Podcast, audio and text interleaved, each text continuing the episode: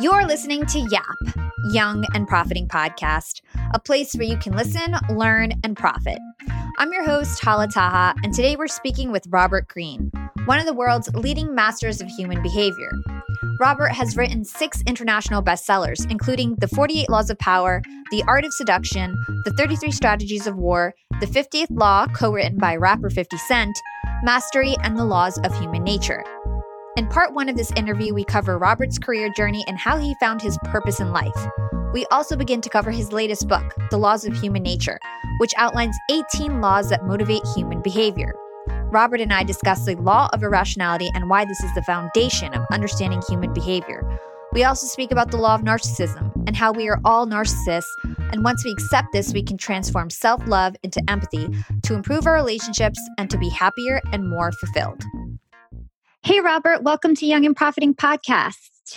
Thank you for having me, Hala. My pleasure. Just so everybody understands, we had a bit of technical difficulties, but after a half an hour and some hard work and consistency, we're here. So, Robert, thank you so much. Honestly, I appreciate your time. Oh, don't worry about it. I'm used to this happening.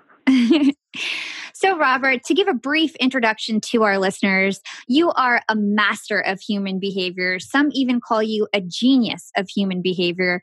You have a canon of best selling books, including the wildly popular 48 Laws of Power. You've partnered with mega rap stars like 50 Cent for the 50th Law. And most recently, you released a book called The Laws of Human Nature. But from my understanding, writing is not something you immediately fell into. You actually held 80 jobs before becoming an author. You were a construction worker, a translator, and even a Hollywood movie writer. You speak a lot about purpose, and we'll definitely get into that. But right now, I want to understand how you found your purpose amidst all these different experiences and what you feel your true purpose is in life. Well, I always knew from pretty early age, I'd say probably around eight years old, that I wanted to be a writer. I just had a love of books and language, and I remember I wrote short stories and I even wrote a novel when I was a kid. Mm. My thing was, once I graduated college, I didn't really know what kind of writing I was meant for. Was it writing fiction, novels, screenplays? Was it writing books, nonfiction books? Was it journalism? And so that's what caused me to wander and to try my hand at many different jobs. Hmm. I started off journalism, working in New York, and I discovered that that really wasn't a good fit. I, it certainly wasn't my calling. I sort of tend to think in larger ideas, and journalism was so much about the day to day that I grew kind of frustrated and bored with it. And then I wandered around Europe sort of the cliche of the American wandering around Europe. And I worked in a hotel in Paris, and I did construction in Greece, and I taught English in Spain. You name it, I did it. Mm-hmm. And I was using that as a springboard for maybe writing novels because I thought a novelist has to have a lot of life experience. And so that was sort of my thinking. And I didn't really come together, probably because I wasn't disciplined enough. And then I moved back to Los Angeles, where I'm from, and I got involved in Hollywood thinking maybe I should be a screenwriter. I could make a living and it seemed like fun. But Hollywood and me just weren't a good mix either. I didn't like the fact that what I wrote, I had no control over that. 20 other people would get involved mm. and it ended up being this kind of mixed soup that all these other people worked on. And I didn't feel like I had any power or any voice. I don't like that. I'm kind of a control freak. Anyway, I was about 36 years old and things weren't clicking. And as you mentioned, I had 80 different jobs. I could go through them, but I won't bore the, the listeners out there. It was looking pretty bad for me. Like I couldn't find my purpose was to write, but what was I meant to write? Mm. And then I had the good fortune of meeting a man in Italy when I was working there in a job who was a packager of books. His name was Joost Elfers. And we got along really well. And he asked me one day, we were in Venice, Italy, walking along the quays there, along the canals. He said, Do you have any ideas for books, Robert?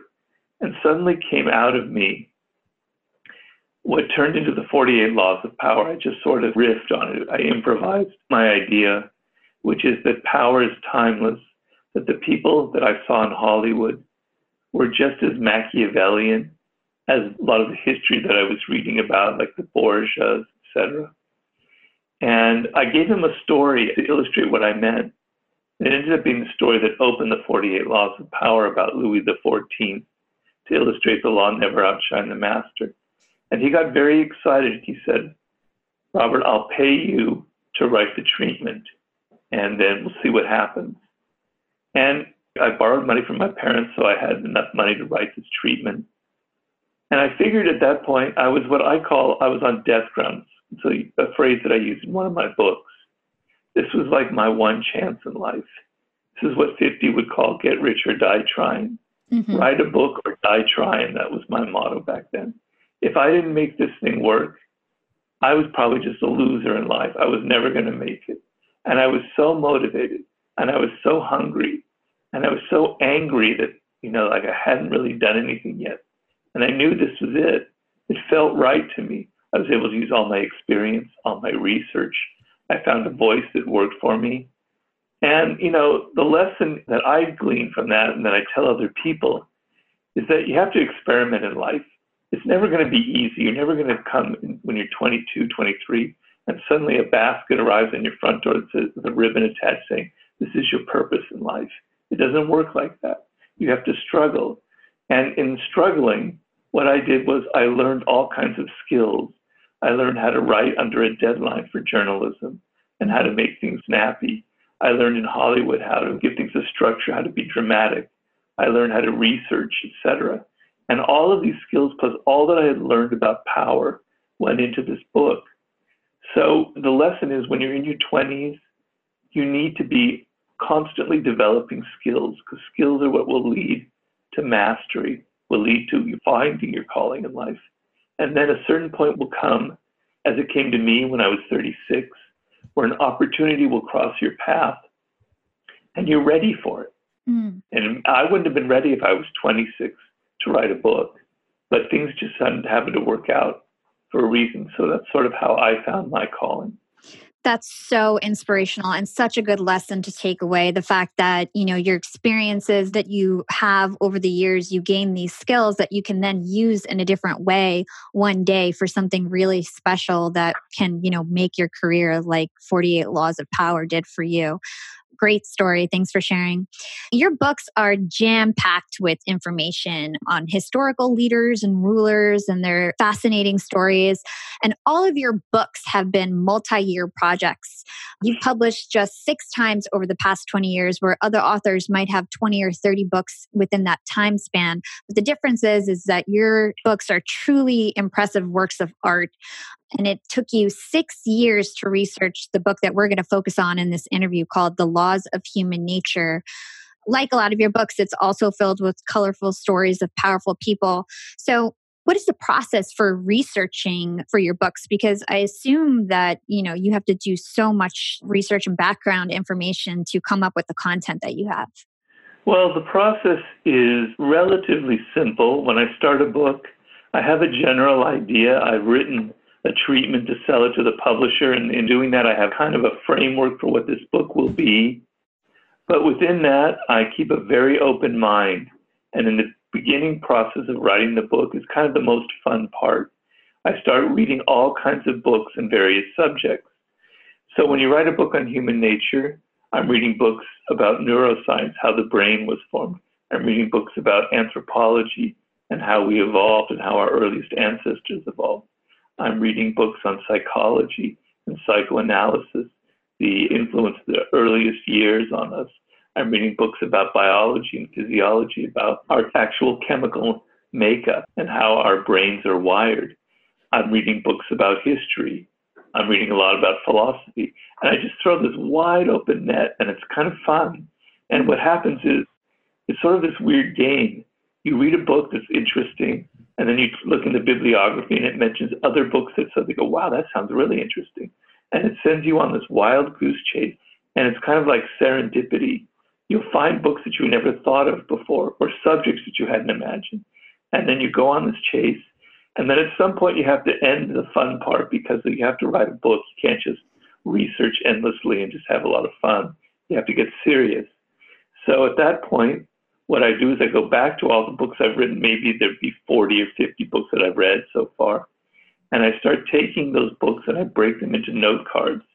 I take notes on each book on these four by six color coded note cards.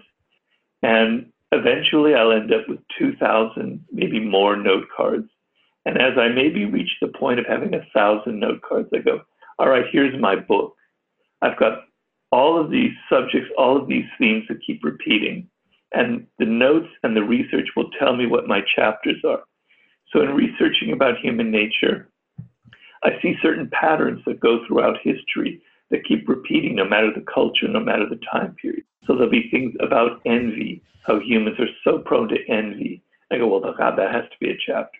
And there's so much written about our irrationality, how we are basically governed by emotions, not by reason. All right, that has to be a check. There's all this delicious material about human aggression and what human aggression comes from, on and on and on and on. And so that's sort of the process I go through. It starts off kind of wide and free flowing and exciting, and then slowly it kind of narrows and gets, you know, more rigid and I have to kind of go with my research.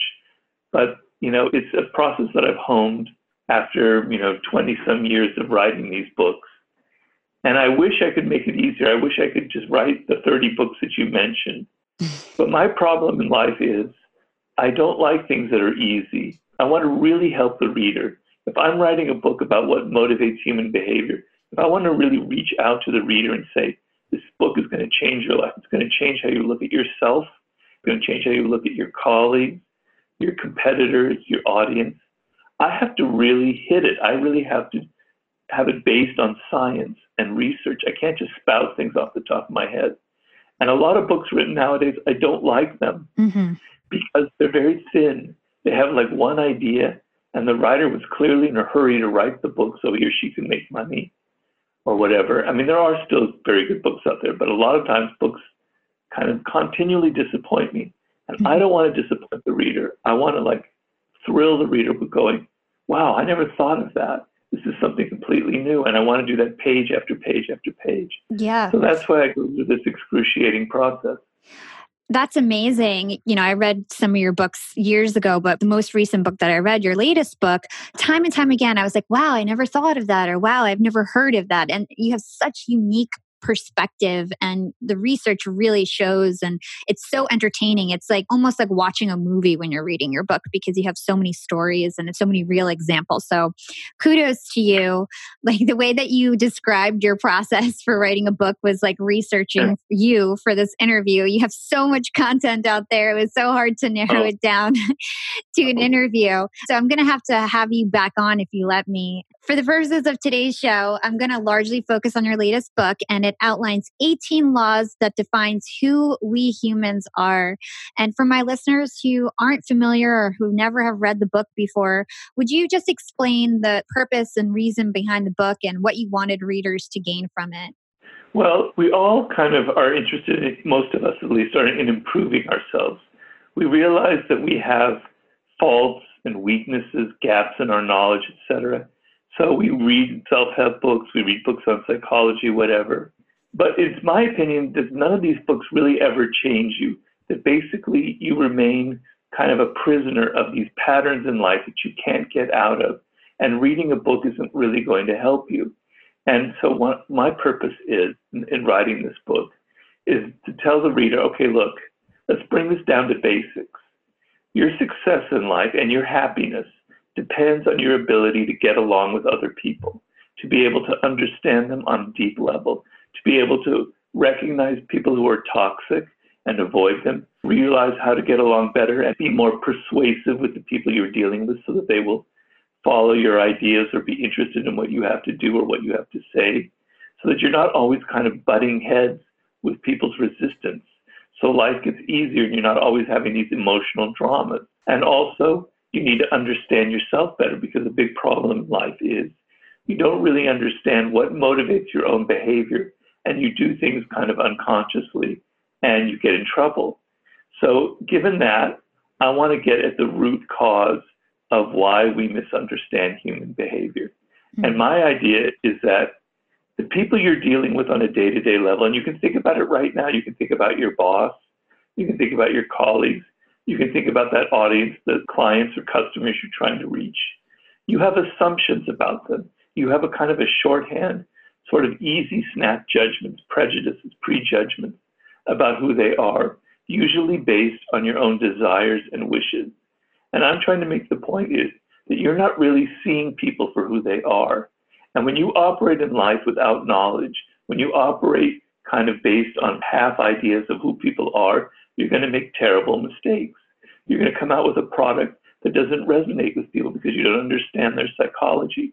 You're going to offend your colleagues without realizing it. Mm. You're not going to get people interested in financing your ideas because you don't know how to appeal to other people's self-interest, et cetera, et cetera. So I want to make this book a game changer. I want to really, really show you at a deep level what motivates human behavior. And as you say, I have 18 different laws. So I'm exploring 18 different facets of human behavior. A lot of it is, let's be honest, a lot of it's sort of negative things that we can't control, forces inside of us that govern our behavior that are kind of unconscious, such as our need to constantly compare ourselves to other people and think of, well, what they have and what I don't have in comparison to them, which causes all kinds of problems in this era of social media. So I want to make you aware of these things that are inside of you that are motivating your behavior, and more importantly, how it's motivating the people around you, mm-hmm. that you can finally operate in life with enough knowledge. Is never going to be perfect. You can never understand people perfectly. But the thing about human beings is we have a tool. We have this amazing tool, which is what I would call empathy. We have the ability to think inside of other people, to imagine what their life is like, to imagine what their experience is like, to imagine what it means to come from a totally different culture or to be a different gender or whatever. And by doing this, we kind of expand our knowledge and we gain a sense, an intuitive feel for other people. And this amazing tool that you have, and I explain in the book where it comes from, is like you're not using it. It's like a muscle that's not even being developed. And I'm going to give you tools for honing this empathy, for this ability to put yourself inside the shoes and skin of the people that you deal with. Young and profiters, they may call me the podcast princess, but I'm also the LinkedIn queen. I've been a LinkedIn influencer for six years now, and I teach one of the most popular courses about LinkedIn. And I love to teach sales on LinkedIn because when it comes to B2B sales, LinkedIn has got that on lock. LinkedIn is where all the decision makers are hanging out. There are 180 million senior level decision makers on LinkedIn and 10 million C suite decision makers. These people are on LinkedIn and they're in the mode to buy. They're using LinkedIn for their buying journey to research vendors or sales reps that they might work with, to look up how to solve their problems, to learn from industry thought leaders. They are in the mode to buy, whereas on other platforms, they're in the mode to be entertained. You want to get them in the right mindset. You want to cut through the noise with LinkedIn ads. In fact, 79% of B2B marketers rate LinkedIn as their top channel for paid media. And LinkedIn has the best targeting because they've got all these different inputs. People are putting their resume basically up on there. And so there's so many keywords that they can use to target the right decision makers so they can hear about how you solve their problems. And I've got a special gift for all you young and profiters who want to try LinkedIn ads. You can get a $100 credit. LinkedIn was super generous. If you want to make B2B marketing everything it can be and get a $100 credit on your next campaign, go to linkedin.com slash yap, Y-A-P. Again, if you want to claim your credit, go to linkedin.com slash yap. Terms and conditions apply. Young and profiters, Yap Media is growing so fast. I have 10 open roles just this month. In the past, it would take me so long to find hires. I have to go on all these different job sites. I have to create my own skills assessments. That's why I let Indeed do a lot of this heavy lifting for me. Indeed is the powerful hiring platform where I can attract, interview, and hire all in one place. Indeed has things like skills assessments, where when we have specific roles, we can find an assessment that matches that role and we can make sure they have the skills that we need. Then I can focus on culture fit. I can make sure they're scrappy enough and are obsessed with excellence and do all the things that we need to do for them to fit in at YAP. And Indeed streamlines hiring with powerful tools like Instant Match. An Instant Match basically matches you with candidates as soon as you put up a job post with people who are qualified right away. It's instant. And the best part is it gets better as you use it. So now when I use Indeed, especially when I'm hiring for similar roles, I get people right away where they know that I'm going to like the candidates because they can see what my preferences were in the past. It gets better as you use it. According to US Indeed data, the moment Indeed sponsors a job, over 80% of employers get candidates whose resumes are a perfect match for the position. It's like waving a magic wand that gets better as you use it. So I love using Indeed. We've found a lot of our A players on there. Join more than 3 million businesses worldwide who count on Indeed to hire their next superstar like we do at Yap Media. Start hiring now with a $75 sponsored job credit to upgrade your job post at indeed.com slash profiting. Offer is good for a limited time. Claim your $75 sponsored job credit at indeed.com slash profiting. Again, that's indeed.com slash profiting and support the show by saying you heard about it on Young and Profiting podcast. Again, it's indeed.com slash profiting to get your $75 credit. Terms and conditions apply. Need to hire? You need Indeed. Young and Profiters, as you may know, I launched my LinkedIn Secrets Masterclass a little bit over a year ago. It was my first course. And so far, I've generated well over $500,000. And the best part is, I didn't have to figure out how to set up my mastermind subscriptions, how to do abandoned cart targeting, and all of that tech geeky stuff. I just left that all to Shopify. Shopify is the global commerce platform that helps you sell at every stage of your business. And if you're in that I need to sell more with less stage, Shopify Magic is your AI superpowered sidekick ready to whip up captivating content that converts. And it doesn't matter if you're selling digital products or vegan cosmetics. Shopify helps you sell anything anywhere from their all in one e commerce platform to their in person POS system. Stop those online window shoppers in their tracks and turn them into loyal customers with the internet's best converting checkout. I'm talking 36% better on average compared to the other options out there. It's no wonder Shopify powers 10% of all e commerce in the US, including huge global brands like Allbirds and Thrive Cosmetics. It took me a day to set up my Shopify store. I set up chat, took two minutes, and I was done. One month from thinking of the idea to implementation, a year later, I've made half a million dollars on the idea. That's what it takes in 2024 just a good idea. And then utilizing a platform like Shopify that can help you make it a reality. There is no excuse these days. If you've got a good business idea and you think you'll be a good entrepreneur, you don't have to wait any longer. You don't have to be super techy. And you never have to worry about figuring it out on your own. Shopify's award winning help is there to support your success every step of the way. Sign up for a $1 per month trial period at shopify.com slash profiting. That's all lowercase. Go to shopify.com slash profiting now to grow your business no matter what stage you're in. Shopify.com slash profiting. That sounds incredible. And for my listeners out there, I read the book and it is like truly the ultimate self development, self help guide that is out there. it's great. Let's begin with the title of your book, The Laws of Human Nature. To me, that almost implies that we're like animals. You know, we have predictable instincts and habits that are unavoidable. And today, with so much advancement and technology, we kind of forget that we're animals and what you call our lower selves the part of us that reacts on instinct and emotion as opposed to rationality. The first law in your book is the law of irrationality. We think we're rational, but we are not.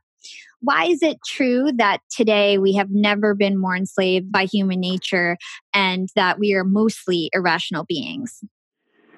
Well, you know, human beings evolved over the course of hundreds of thousands of years ago, well before the invention of language it's arbitrary to say when, when this evolution began. You can go back to primates, you can go back further and further to mammals. But let's say, you know, two million years ago, we started evolving in the form that we are now.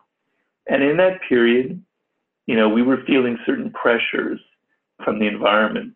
Human beings, compared to like other animals in Africa where we emerged, were kind of weak. We couldn't run very fast. We had no claws. We weren't as strong as chimpanzees. And we were prey to a lot of animals like leopards, etc. And in many different moments, human beings almost became extinct because we were small in number and we were so physically weak. But the strength that we developed was being a social animal and learning how to cooperate on a much higher level. And in this process of dealing with a very harsh environment and in learning how to get along with other people and operate in a band that could be very cohesive and powerful, our brains developed. And our brains developed in a very particular way. And one of these particular ways is emotions. So animals obviously feel emotions, most definitely fear. The fear response is something that even reptiles have. It goes back millions and millions of years. But we humans evolved many more complex emotions than animals experience. And basically, the reason for these emotions that we developed was a form of communication so that before the invention of language, if we felt fear or joy or excitement, it would it would communicate itself on our face, and other people would notice that, and it was a way to communicate without having to say anything, and to help us in our survival, so that if we were suddenly being stalked by a predator, we could all respond together and very quickly because we saw the fear that people were expressing, etc. So we evolved very complex, very nuanced emotions. But then later, we developed language, and part of our brain is the neocortex, where language kind of evolved, and sort of the executive function of the human brain, sort of the rational part of us. And that part only evolved over the course of 30, 40,000 years the time that language was involved. And so if you look at the human system, our neocortex is, is on the top part of our brain. But below it are all of these more primitive systems, like the limbic system that governs our emotions. And these systems are ancient and powerful. They have hormonal and chemical responses to situations. And that little cortex on the top that governs our rational ability to think and execute and plan is actually very recent and smaller and much less powerful. So we've all had the experience where we think we know what we want, we have a plan, we have a strategy, we've spent time working on it. And then suddenly, under the stress of the moment, or the pressure from other people, or a change in circumstances, and the emotions overwhelm us, and all our ability to think straight and all our planning goes out the window because emotions are much more powerful than the thinking part of us. And then the other thing is when we have emotions, they're not connected to the other parts of our brain. In other words, we think in terms of words, but the emotional part of us, the, the limbic system where emotions emerge, are not connected to the language part of our brain. So you never really know, you never can really quite verbalize the way you feel. You wake up one morning and you're depressed and you don't know why and you can't rationalize, can't put it into words. It just happens. Or you're angry and you think you're angry for some reason, but then if you think about it, there's probably you don't really know exactly why you're angry. That's because these two parts of the brain don't really communicate well. So basically, your emotions are largely governing your behavior. They're governing your decisions on what you buy, particularly. And economists and marketing people understand very well that your buying behavior is mostly emotional. It's governing your career decisions it's governing so much of what you do in life. So I'm trying to make the point understand how your brain operates, understand that you are not born rational, understand that most of your decisions, most of your planning, most of your strategies stem from wishes and desires instead of actual thinking and strategizing and planning. And if you can realize that, then suddenly you have the ability to step back and go, all right, I'm not going to let my emotions push me around. I'm going to be aware of the roles they're playing in my decisions. And I'm going to try and introduce a little more thinking into what I do in life. So that's sort of, I'm kind of giving you a long explanation mm-hmm. because it is perhaps the most important chapter in the book. But that's sort of the reasoning of why I'm trying to make you more aware of who you are and what really is governing your behavior. Yeah. So, your concept of rationality, is that really just the same as emotional intelligence, or do you think that it's different? It has an element of emotional intelligence in that you're aware of your own emotions and where they come from. So, I talk in the book, for instance, you'll be angry and you'll think that you're angry because somebody said something to you and they triggered you and you explode or you write an email or something. But really, what is going on is that somebody said something that morning that made you upset and frustrated, and you carried it with you later in the day. And what this other person did to you was merely a trigger for something that was already in you. Or maybe it even stemmed from things in your early childhood that you're not even aware of. So, emotional intelligence is the ability to see the source of your own emotion and understand where they come from and not just simply react on them and not just simply assume that you're always justified to feel the way that you do. So, in that sense, it is very much a part of rationality, but it's not the whole picture. There are other components that I go into very deeply in that chapter. Yeah. In the past, you have said that we have a higher and a lower self. Like previously mentioned, the lower self is the one that behaves like an animal, whereas the higher self understands our innate human behaviors and tries to overcome them and use them to our benefit to optimize our relationships and social standing. Do you think that it's truly possible to transcend human nature and become fully rational, like a fully rational being? Or do you think that, you know, you're always going to have these emotional tendencies and animalistic behaviors? Well, there's no transcending human nature because it is our nature. You can't get out of that. And I'm trying to make a big point is the fact that you think that you can somehow transcend, that you can be different from other people, that you're not irrational, you're not narcissistic, you're not aggressive, is an illusion. The fact is, you are very much a prisoner of human nature. But with that awareness, by being aware that you're not rational, that you have to learn how to become rational, you can then use the actual tools that we humans have for much greater purpose. So you can use your human nature. You have human nature, and it can be used for destructive purposes for those animal things that you mentioned, or it can actually be channeled into very productive things which is becoming part of that higher self.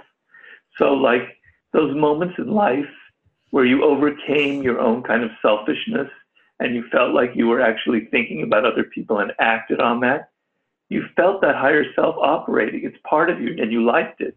Or when you actually, instead of being lazy and playing video games and taking the path of least resistance, you actually got your act together and for six months you worked really hard on a project and you made it come together you felt great.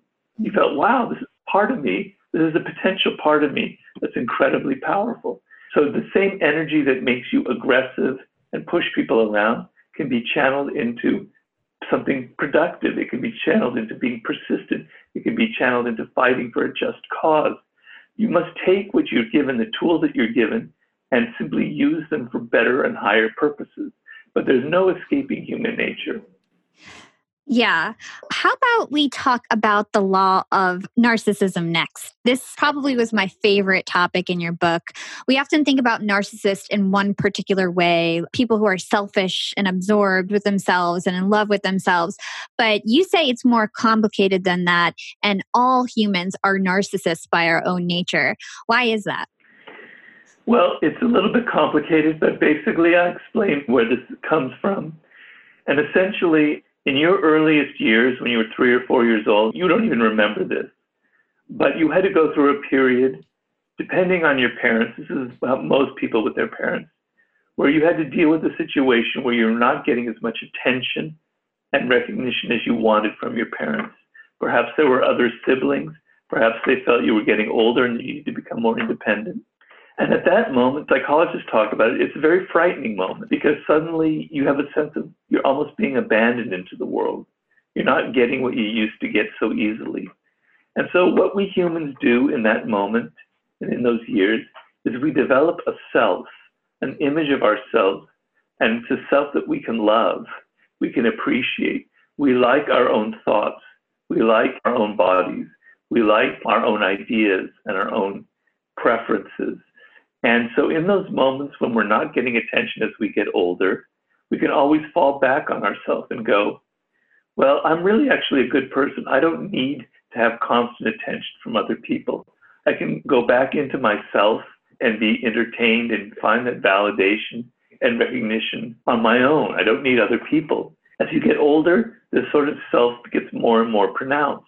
It becomes kind of like this hard shell. And so you'll notice, if you look at yourself in life, you'll notice that you tend to like people who are like you. You like people who look like you. You like people who have the same values that you do. You like people who like the same movies that you like. It's because you're basically a narcissist. They're giving you a mirrored reflection of who you are. They're giving you that sense of validation by reflecting back to you your own sort of image of who you are. And so nobody escapes that process. If you didn't have a self to love, you would be at the mercy of other people. You would constantly feel empty. You would constantly feel the need to draw attention from other people by acting out, by being dramatic, by playing all kinds of games. And that person that I just mentioned, like what you would be like if you didn't have a self to love, that is what I call a deep narcissist. Deep narcissists never really developed that kind of anchor, that self that they could love. And so as they go through life, they feel a tremendous amount of pain. They're always insecure, they're always anxious. Are people paying attention to me? Do people like me? Am I pleasing them? Am I getting the attention that I want? And so deep narcissists are always acting out, are always trying to get attention in some way or other. And we've all recognized people like that. And so my idea is that you are self absorbed. If you look at yourself honestly, when you're talking in a conversation with people, half the time, more than half the time, you're not listening to them. You're involved in your own thoughts because you think that your own thoughts are more interesting than theirs. You're involved in your own anxieties, your own plans, your own ideas because you think that that's more interesting than other people. You are self absorbed. Get over that. Stop trying to be in denial.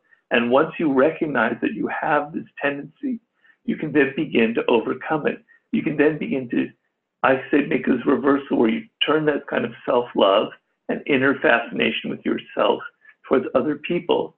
You can start becoming more fascinated in what other people have to say than in your own thoughts and your own ideas.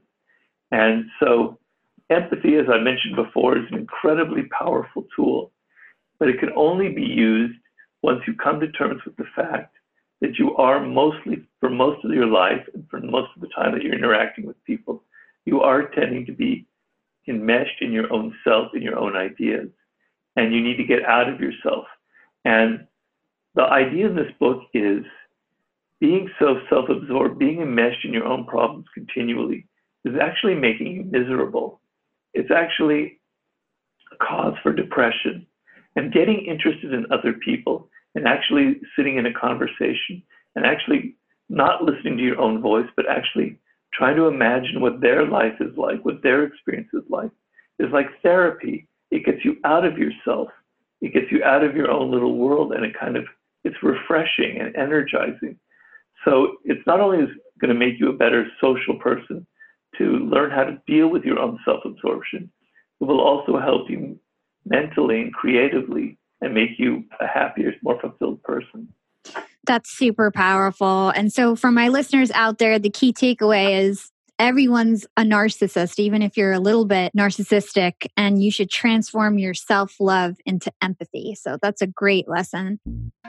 Thanks for listening to Young and Profiting Podcast. If you enjoyed this episode, please consider leaving a review on Apple Podcasts or comment on YouTube, SoundCloud, or your favorite platform. Reviews make all the hard work worth it. They are the ultimate thank you to me and the Yap team. The other way to support us is by word of mouth. Share this podcast with a friend or family member who may find it valuable. Follow Yap on Instagram at Young and Profiting and check us out at youngandprofiting.com. You can find me on Instagram at Yap with Hala or LinkedIn. Just search for my name, Hala Taha. Until next time, this is Hala signing off.